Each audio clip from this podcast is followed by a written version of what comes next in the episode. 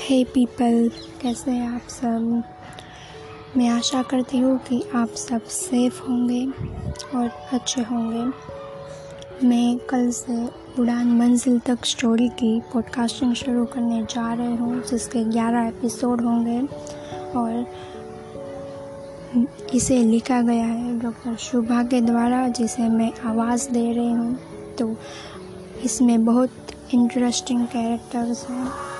तो आप अपने फ्रेंड्स और फैमिली के साथ इसे ज़रूर शेयर कीजिए और कल से हम इस स्टोरी की पॉडकास्टिंग शुरू करने जा रहे हैं। तो मिलते हैं कल पहले एपिसोड में।